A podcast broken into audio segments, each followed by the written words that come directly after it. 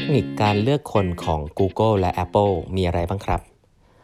สวัสดีครับ ท่านผู้ฟังทุกท่านยินดีต้อนรับเข้าสู่ 8บรรทัดครึ่งพอดแคสต์สาระดีๆสำหรับคนทำงานที่ไม่ค่อยมีเวลา เช่นคุณครับ อยู่กับผมต้องกวีวุฒิเจ้าของเพจ 8 บรรทัดครึ่งฮะ ครั้งนี้เป็น EP ที่ 838 แล้วนะครับ ที่มาพูดคุยกันนะฮะวันนี้ก็จะเป็นช่วงท้ายๆของหนังสือ Radical Candor นะครับจะจะพลาดไปไม่ได้เลยนะฮะสำหรับหนังสือแนวนี้ถ้า ผ่านทิปส์ในเรื่องการเลือกคนนะครับ อันนี้ก็จะมีเทคนิคในการสัมภาษณ์คน hiring คนนะครับมาเล่าให้ฟัง ผมว่าก็หลาย ๆ อันก็อาจจะลิงก์กับเรื่องที่เคยพูดพูดไปบ้างแล้วเนาะแต่นี้ก็จะเล่าให้ฟัง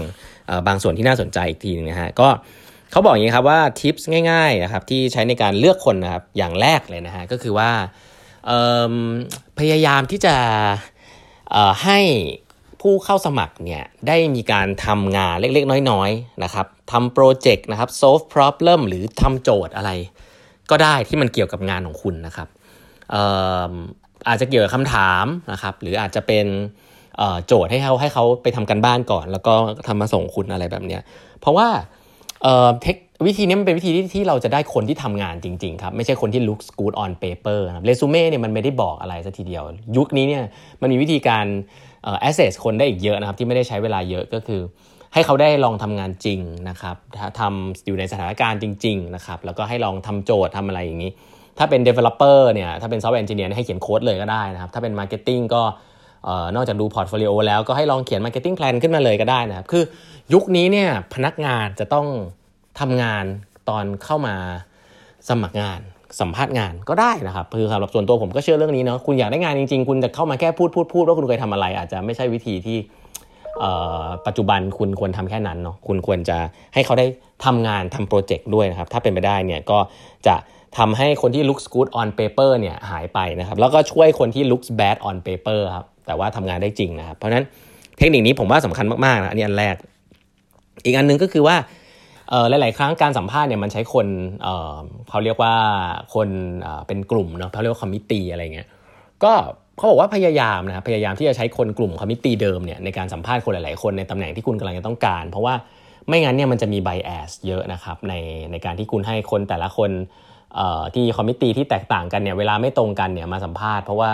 อย่างที่บอกครับเรื่องนี้มันเป็นเรื่องที่เรื่องที่เป็น art พอสมควรนะมี criteria มี process อะไรก็อาจจะช่วยได้บ้างแหละ แต่ว่า มานั่งด้วยกันในห้องเดียวกัน จะได้ calibrate ตรงกันอย่างเงี้ยน่าจะเป็นสิ่งที่สำคัญนะครับ เพราะฉะนั้นพยายามนะครับรักษาให้ committee interview committee เนี่ยเป็นคนกลุ่มเดิมเสมอนะครับจะได้ calibrate ในการเลือกคนที่เข้ามานะครับว่าจะว่าเหมาะสมกับอันนี้แค่ไหนอย่างไรนะฮะ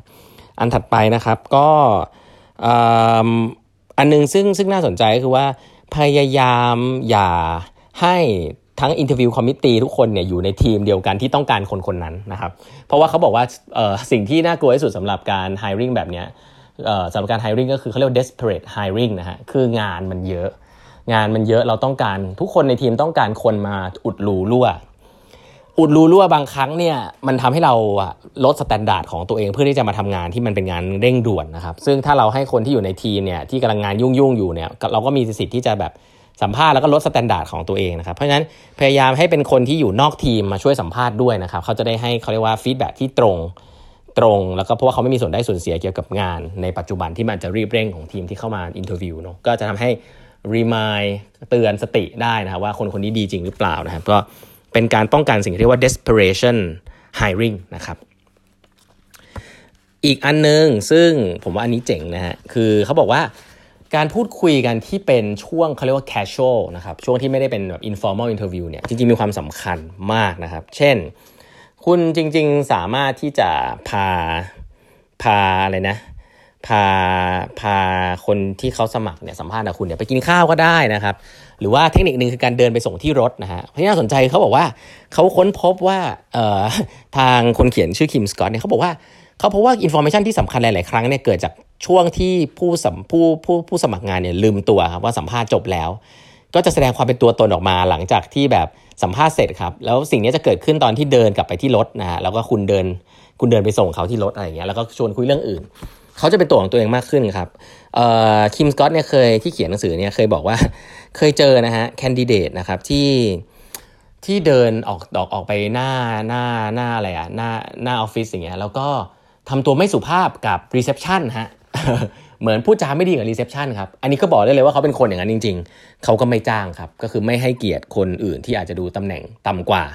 อ่า อันนี้คือเห็นเลยนะครับ อีกอันนึงเนี่ยก็อาจจะเป็นคนที่ไม่สุภาพอย่างเงี้ย ถ้ากินข้าวแล้วไม่ไม่สุภาพกับคนเด็กเสิร์ฟอ่าอย่างเงี้ย ก็เห็นชัดว่าเขาไม่ให้เกียรติคนอื่นอะไรเงี้ย ซึ่งเรื่องพวกนี้จริงมันจะโผล่มาไม่โผล่ใน interview แน่นอนเนาะ เพราะว่าเรื่องพวกนี้ก็ ก็สำคัญนะครับ คือคุณจะได้เห็น part จริง ๆ ของคนคนนั้นจริง ๆ นะครับคุณเห็นคนที่เก็บขยะที่พื้นที่เขาไม่ได้เป็นคนอะไรอะที่เขาไม่ได้เป็นคนทิ้งอะไรอย่างเงี้ยเขาก็บอกว่าเขาเคยจ้างคนนั้นด้วย เพราะว่ารู้สึกว่าเป็นคนดีอ่าอย่างนี้ก็เป็นไปได้นะครับหรือว่าการเดินการที่เดินไปส่งคนที่มาสัมภาษณ์เนี่ยเราก็ชวนคุยเรื่องสัพเพเหระเรื่องครอบครัวเรื่องอะไรอย่างเงี้ยพบว่ามีแอตติจูดหลาย ๆ อย่างที่ไม่เกี่ยวกับงาน แต่ว่าอาจจะทำให้ไม่ฟิตกับ culture ครับ เช่น เขาบอกว่าเจออาจจะเจอคนที่พูดจาเหมือนกับไม่ให้เกียรติผู้หญิงนะครับพูดจาไม่ให้เกียรติผู้หญิงที่บ้านอะไรอย่างนี้อะไรเงี้ยนี่คือเรื่องของพวกอเมริกันนะเนาะคือเหมือนกับว่ารู้สึกว่าผู้หญิงต้องอยู่บ้านอะไรเงี้ยคือมันจะมีคำพูดอะไรที่อาจจะ discrimination อะไรแบบเนี้ยก็ก็หรือว่านินทาเจ้านายเก่าอะไรอย่างเงี้ยซึ่งเรื่องพวกนี้ส่วนใหญ่มันไม่เกิดใน interview room ครับแต่มันเกิดในช่วงที่เขา relax แล้วคิดว่าแบบทำได้ดีอะไรเงี้ยแล้วก็เดินกลับไปที่รถแล้วเราเดินไปส่งเนี่ย ก็จะแสดงความเป็นตัวตนมากขึ้นนะครับ ซึ่งเรื่องนี้เขาบอกว่าเออมันได้ข้อมูลเยอะพอสมควรนะเพราะฉะนั้นก็ลองดูฮะว่าหาโอกาสนะครับในการเดินไปส่งคนที่มาสัมภาษณ์นะครับ หรือว่าชวนคุยเรื่องอื่นตอนที่สัมภาษณ์เสร็จอะไรเงี้ยจริง ๆ ได้ข้อมูลเยอะพอสมควรนะครับ อันนี้ก็เป็นเทคนิคหนึ่งซึ่งผมว่าดี อีกอันหนึ่งก็คือว่าเวลาสัมภาษณ์นะครับ ก็สมมุติมีหนึ่งเวลาหนึ่งชั่วโมงนะครับพยายามอย่าสัมภาษณ์เต็มเวลา ให้สัมภาษณ์สัก45 นาทีพอนะครับแล้วก็อีก 15 นาทีอะให้ใช้เวลาตอนนั้นเลยนะครับในการเขียน qualification ของคนคนนี้ว่าเขาเหมาะหรือไม่เหมาะอะไรตาม frame ที่คุณตั้งไว้แหละนะครับเพราะว่าการสัมภาษณ์เนี่ยจริงมีข้อมูลเยอะมากนะครับการที่คุณคุยกับคนคนหนึ่งคุณไม่มีเวลาจดอะไรรายละเอียดเยอะหรอกนะครับเพราะว่าถ้าคุณจดไปพูดถามไปฟังไปยากมากยากมากนะครับเพราะฉะนั้นอยากให้ใช้เวลาในการที่ 15 นาทีหลังจากการสัมภาษณ์เนี่ยนั่งเขียนนิ่งๆ อยู่กับตัวเองนะครับก็อันนี้เป็นเทคนิคอันหนึ่งซึ่งผมคิดว่าหลาย ๆ องค์กรน่าจะเอาไปใช้ได้นะเพราะว่า หลาย ๆ ครั้งในการสัมภาษณ์เนี่ยเราก็มาสัมภาษณ์เขาเรียกว่า back to back เนาะแล้วก็แบบสุดท้ายก็ใช้ความรู้สึกที่เขาเรียกว่าอะไรอะ่ะใช้แค่ความรู้สึกที่ตัวเองยังจำได้อยู่แค่นั้นนะครับทำเอาเอามาเลือกเอามาเลือกคน เพราะฉะนั้นแล้วที่สำคัญคือเราควรจะข้อมูลทั้งหมดนะครับเพราะว่าไม่งั้นเนี่ยไอ้ bias ที่เกิดขึ้นกับมนุษย์เนี่ยจะเกิดขึ้นเยอะนะครับเราจะเราจะเอาสิ่งที่เราจำได้เท่านั้นมา evaluate ซึ่งผิดนะครับ เราควรจะเอาข้อมูลทั้งหมด มาประเมินนะครับ ถ้าเราเอาแค่สิ่งที่เราจำได้เนี่ยมันอาจจะเป็นสิ่งที่ไม่ได้สำคัญ แต่เป็นสิ่งที่เป็นแบบเขาเรียก emotionally engaged เพราะงั้นคุณก็ต้องระวังให้ดีในฐานะที่คุณเป็นคนสัมภาษณ์คุณต้องรู้ว่า ตัวคุณเองก็มี flaw ครับมีรอยรอยที่มีความเขาเรียกว่าอะไรความเป็นมนุษย์อย่างหนึ่งที่ไม่ perfect เพราะฉะนั้นก็ต้องระมัดระวังเรื่องพวกนี้นะครับก็เพราะฉะนั้น